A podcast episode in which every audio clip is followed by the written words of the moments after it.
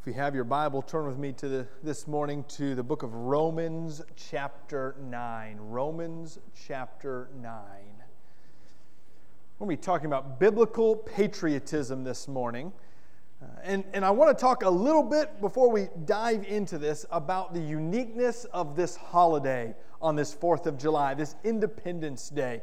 There's a lot of exciting things that go on around different holidays, but there's something unique about the 4th of July. If, if you notice, this particular holiday is one of the few holidays, there's several, but this one particularly is one of the few holidays that every American seems to celebrate in a similar fashion.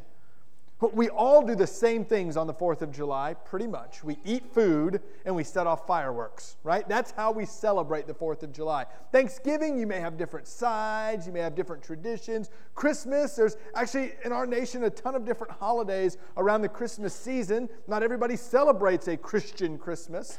You've got things like Valentine's Day, and there are people who hate it because of bitterness, and you've got all of these different celebrations that we can have throughout the year. But 4th of July, when it comes, we dress in three colors and three colors only. We eat a ton of food and we make things explode. Every American ex- expresses the 4th of July in the same way. Can we celebrate something that unites us this morning? In a culture divided, this holiday brings us together. Amen. Yeah, you can clap. That's okay. Jim Gaffigan puts it this way he's a comedian, and he says, I, I usually don't have a burger, a brat, and a steak, but it's the 4th of July, and I need the energy if I'm going to start blowing stuff up. It's what the founding fathers would have wanted, right? This is where we're at today, right? We're united in this celebration, but why do we celebrate? You know, churches all over the, the nation this morning have got flags, much like we have decorated with, are celebrating a patriotic holiday, and, and they're, they're celebrating the 245th birthday of our nation. The signing of the Declaration of Independence 245 years ago. And for many churches, there's a danger to make that the focus of their worship. And so this morning, we want to talk about how important it is that we honor our nation and we do it in a biblical way. There's a French writer named Alexis de Tocqueville. I'm sure I'm pronouncing that incorrectly, but take my word for it, that's the correct pronunciation. He was visiting America in 1831, and this is what he, he writes. He says, I sought for the greatness of the United States in her commodious harbors, her ample rivers, her fertile fields and her boundless forests. And it wasn't there. I sought for it in her rich mines, her vast world commerce, her public school system, and in her institutions of higher learning, and it was not there. I looked for it in her democratic Congress and her matchless Constitution, and it was not there. It was not until I went into the churches of America and heard her pulpits flame with righteousness did I understand the secret of her genius and power. America is great because America is good. And if America ever ceases to be good, America will cease to be great. The secret of the founding and the endurance of our nation is not in our resources, in our government, or in our societies. It's in our faith. It's in what we were founded in and what we still hold to. John Adams talks about the 4th of July in this way. He says, July 4th ought to be commemorated as the day of deliverance by solemn, that means only, by the solemn acts of devotion to an almighty God. It's a celebration of acts done in worship. July 4th is a celebration because God has given us freedom. We ought to be proud to celebrate this holiday, but not because of what our nation has done or our culture has or our resources are, but because God is good to us. And so this morning, I want to read in Romans chapter 9 about having patriotism in a biblical way. Now, Romans 9 does not speak to the United States of America. As a matter of fact, I don't know if you realize this or not, but there is not a single page in the Bible that speaks about the United States of America. Now, you can read it from cover to cover, and you can do a Google search or get out your best concordances and, and try to find the United States of America in Scripture, and I promise you it's not there. Something that's been very apparent to me very early on in my study of Scripture, in my study of history, is that every single empire and nation, no matter how strong they are, no matter how long they last, eventually falls. Every single one. And yet, the Word of God always stays the same. So this morning, this, this passage is not insert the United States of America here. Instead, it's an example of one man who looked at a love for his people, looked at a love for his, his nation and those who were a part of his, his heritage and his national identity, looked at his love, and I would even call it patriotism and attitude towards his common kinfolk. And it's an example of how we too are to have a similar patriotic biblical attitude. Romans chapter 9 is talking about the people of Israel. Do not insert the United States there. Instead, look at the example of Paul as he reflects on his love for the people. Look with me in Romans 9, starting in verse 1. I'm speaking the truth in Christ. I am not lying. My conscience bears me witness in the Holy Spirit that I have great sorrow and unceasing anguish in my heart. For I could wish that I myself were accursed and cut off from Christ for the sake of my brothers, my kinsmen according to the flesh. They're Israelites, and to them belong the adoption, the glory, the covenants, the giving of the law, the worship, and the promises. To them belong the, the patriarchs, and from their race, according to the flesh, is Christ, who is God over all, blessed forever. Amen. But it is not as though the word of God has failed, for not all who are descended from Israel belong to Israel. And not all are children of Abraham because they are his offspring, but through Isaac shall your offspring be named. This means that it is not the children of the flesh who are the children of God, but the children of promise are counted as offspring. The truth is, Romans 9 is not a patriotic passage, but Romans 9 shows us a patriotic attitude. So, Paul is writing about his kinsfolk, his people, the nation of Israel, and he says he's heartbroken and in anguish. Why?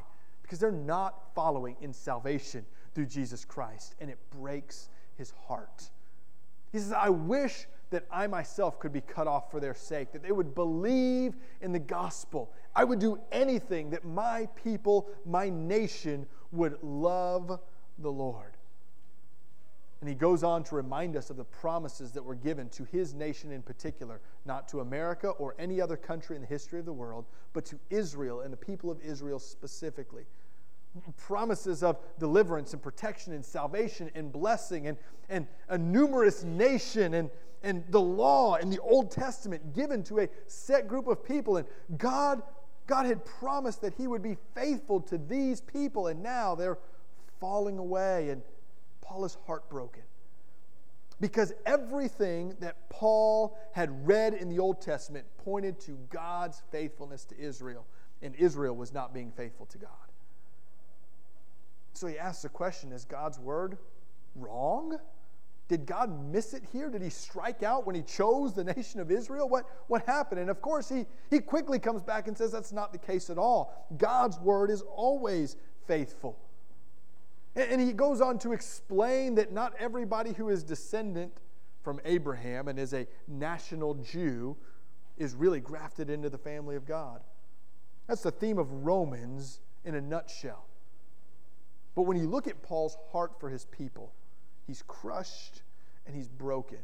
And I think his patriotism for the nation of Israel shines through. What is biblical patriotism? According to this attitude we see reflected in Paul, first, I think what we see is he cares more for people than provinces. He cares more for people than provinces. This emphasis is not on the land of Israel. By the way, in the Old Testament, there's a lot of emphasis on the land of Israel, the specific place, Jerusalem in and of itself. Even today, there are specific promises about land to the nation of Israel that still God holds true and is faithful to. But Paul's concern here is not even about the land, there's something bigger than the city of Jerusalem. Paul's brokenheartedness is over the people. Too often we get so territorial, not just in Scripture, but in the United States of America. I'm a proud Floridian. I grew up in Florida, and I love the state of Florida in a lot of ways. I also spent a lot of time in Kentucky. My whole family is from Kentucky. And if you know me well, you know that I'd rather call Kentucky home even than Florida. I've spent time living in Indiana, uh, North Carolina, a brief summer in Chattanooga, Tennessee. I've lived in several different states. Many of you all have been many different places. And what I've recognized is each state, each state has a reason why they think they're great recently we were reading through a magazine at Clinton Mickey's house. It was uh, the, the greatest desserts in each state. And you started reading different states, like uh, the state of Ohio, it was the Buckeye. Well, that makes sense. Or the state of Florida, I guessed it. You probably know what it is. It's my favorite dessert. It's the key lime pie, you know. And we're looking at all of these different states. In Georgia, it's peach cobbler. And then we get to Illinois. Do you want to know what the best dessert in Illinois is? Chocolate covered strawberries. I thought they ran out of desserts, I guess, and just gave us one, you know? There, there's no sense of pride in chocolate covered strawberries. By the way, after the sermon, if you can tell me what the best dessert in Illinois is, I'd like to try it. I don't even know what it is. But we, we have a sense of pride in our states. We're proud of this or we're proud of that. I have to laugh because I've lived in Kentucky, I've lived in Indiana, and I live in Illinois. You know what all three states have in common? They all claim Abraham Lincoln in some way. Every single one of them. Kentucky, that's where he was born. Indiana, that's where he grew up. Illinois, it's the land of Lincoln. That's where he got his government start. Where does Abraham Lincoln belong in? We're fighting over who gets Abraham Lincoln, right? We're territorial people by nature. And what we see, Paul's attitude is not about a land or a territory. He cares about the individuals living in the land or scattered from the land. He cares about the, the people, not the province. That's why he says in verses 1 through 3, he says, I'm speaking the truth in Christ. He's got to preface it this way to go, I know you guys are concerned with other things, but listen to what my heart is broken over. I'm not lying, and my conscience bears me witness in the Holy Spirit that I have great sorrow and unceasing anguish in my heart. And as he builds us up, we go, okay, Paul, what are you really hurt about? And in verse 3, he says, I wish that I myself were accursed and cut off from Christ. Why? For the sake of my brothers and my kinsmen according to the flesh. Paul says, You know what really causes me sorrow and anguish? Is that my brothers, my sisters, my nation, my family, they're lost you can have your land. Paul even goes as far as to say, if I were able to, I would give up my own salvation. Don't miss this statement from Paul. By the way, I've never said what Paul has said here, and this is, this is him really laying it out. I wish that I were accursed, that is eternally condemned, and he says, cut off from Christ, that's without salvation and in eternity in hell. I wish that I had that to trade for the kinsman's salvation, for my nation's salvation, for my people's salvation. Paul's literally putting himself in the place of Christ. If I could do what Christ did for my, my people, I would do it. If I could give my life for theirs, I would do it. The heart he has for the nation of Israel, the people of his country, far outweighs the heart he has for any land, for any territory, for any province, for any place.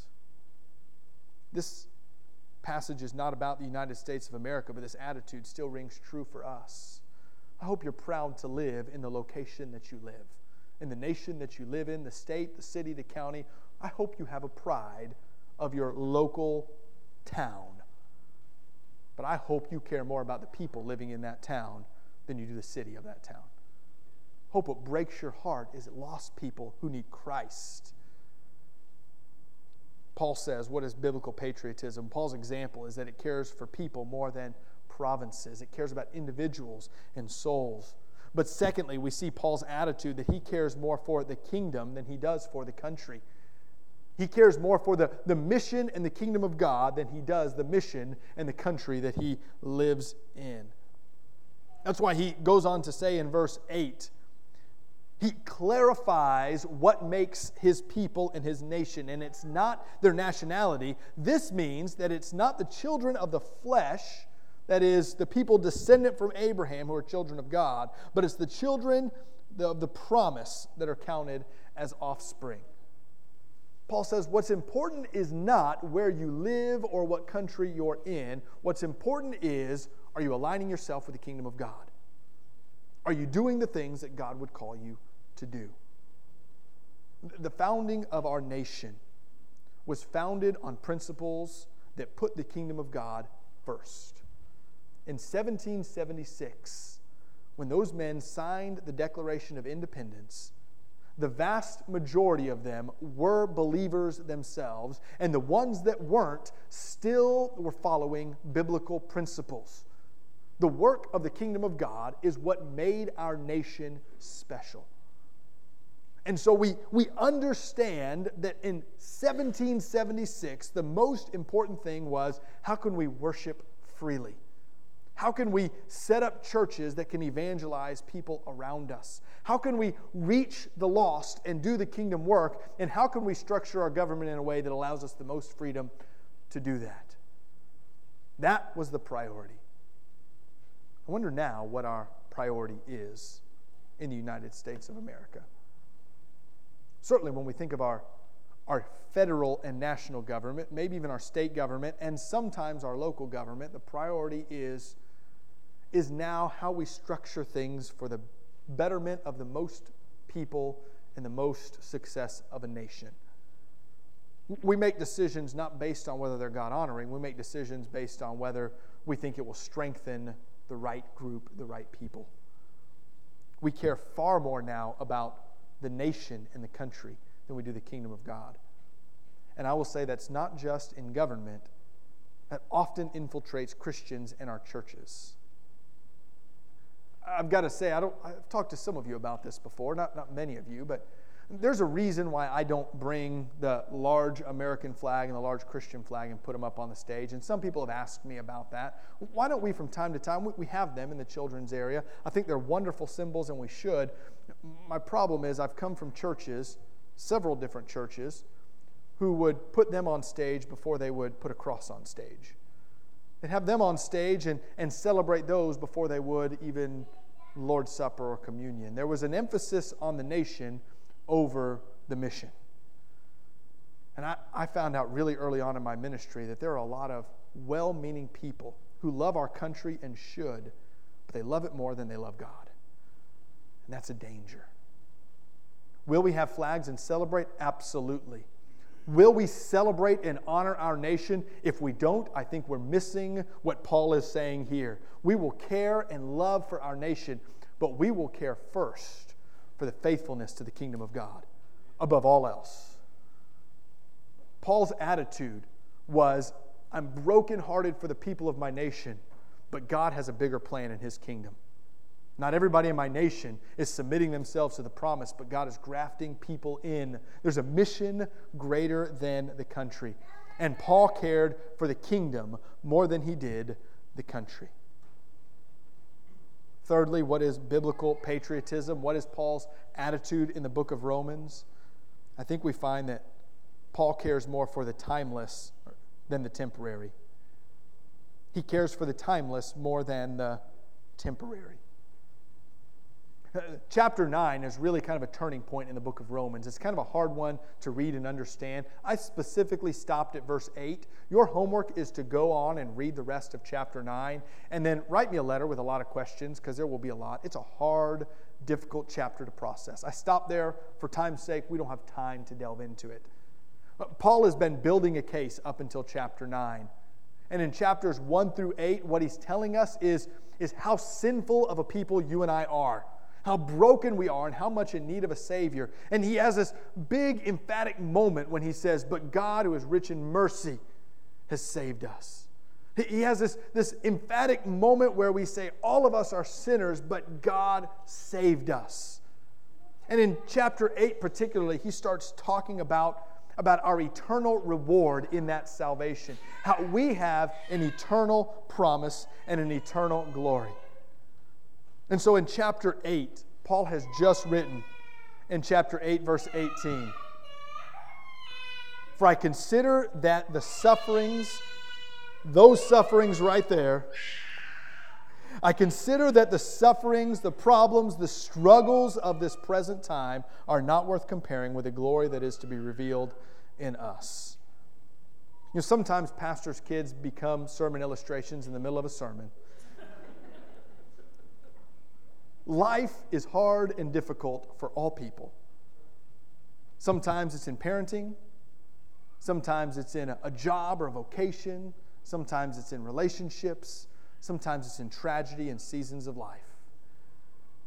And the temptation is to focus on the things in the here and the now, to focus on whether or not we can make ourselves better in the moment. But Paul reminds us that our focus is not on the temporary, it's not on the here and the now, it's on the eternal, it's on the next life. As we celebrate the 4th of July, we're reminded that we have a, a nation to celebrate, but we have a nation that's hurting and broken. We have a, a country that is, is divided in so many different ways. We have a nation that, that can't decide whether they're going to wear red or blue during an election year. We have states that are, are banning travel to other states. We have, we have a country that is, is brokenhearted over the actions of the other extreme side. And we see a nation, quite honestly, that if we were sucked out of a vacuum and didn't know the history and just dropped down into, we would think it was on the verge of a collapse. This 4th of July, we don't celebrate the United States of America because of its strength here and now. We celebrate the gift of freedom that God has given us that is eternal, that supersedes our nation. Paul says the sufferings we're going through, the hurt and the pain that we experience now, as a nation, as a people, or as individuals, as believers in Christ, it is not worth comparing to the glory that's coming. The struggle and the pain has an end. Biblical patriotism says, I love my country even when it's divided because God is bigger than the moment. It cares for timeless more than temporary. So, this morning, as we think about ways that we celebrate the 4th of July, we're reminded of several things. We're reminded that it is important to recognize the strength of our nation, and we should in our everyday lives, and even from the pulpit this morning, we should give praise and thanks to God who has blessed us to live in such a strong and faithful, fruitful country. But we remember that it is not ultimately what we put our faith and allegiance in. We follow our country, but we serve our God. We, we honor our nation, but we worship our God. This morning, I hope and pray that as we celebrate the 4th of July, it would be a, a celebration of worship to a God who has given us so much more than a nation ever could. Will you pray with me? Father, we thank you so much for your goodness to us. Father, forgive us where we focus on the temporary, where we put all of our efforts into honoring a country, Lord, where we get territorial and focus on a province. Lord, let us be brokenhearted over the people who need you. Let us be mindful to follow your kingdom in allegiance to your kingdom. Father, we ask that you would give us a perspective to, to view things in eternity and the timelessness over the temporary. Father, we worship you this morning for being a good God. It's in your name we pray. Amen.